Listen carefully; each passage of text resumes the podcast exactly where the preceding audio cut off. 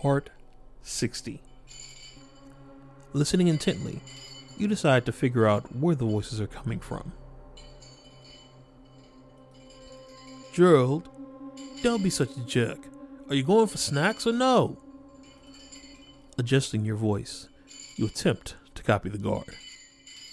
I, I mean, I guess I, I can. Sure. Oh, oh, oh, oh, oh.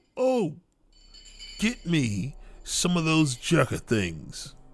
The one, the ones from a cyanosaur, the, not the little blue ones. Ugh, you want him to bring those green smelly logs? No, thank you. I'll take the small blue ones. Those green things will have your breath smelling like skunk farts and toe drool for a week. You, you, you're always worrying about stuff like that. That's why you never bulk up. Yeah? Well, eating that stuff is why you stay single.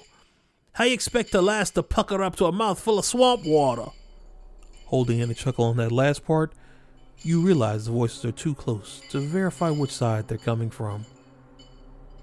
They could be on both, or just one. Either way, they know someone is in this hallway. So for now, you must act. If you choose to open door 1 on the left wall, go to part 24.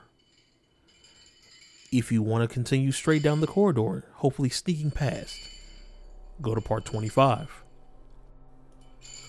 If you choose the door on the right, go to part 26. And good luck, adventure. You might need it.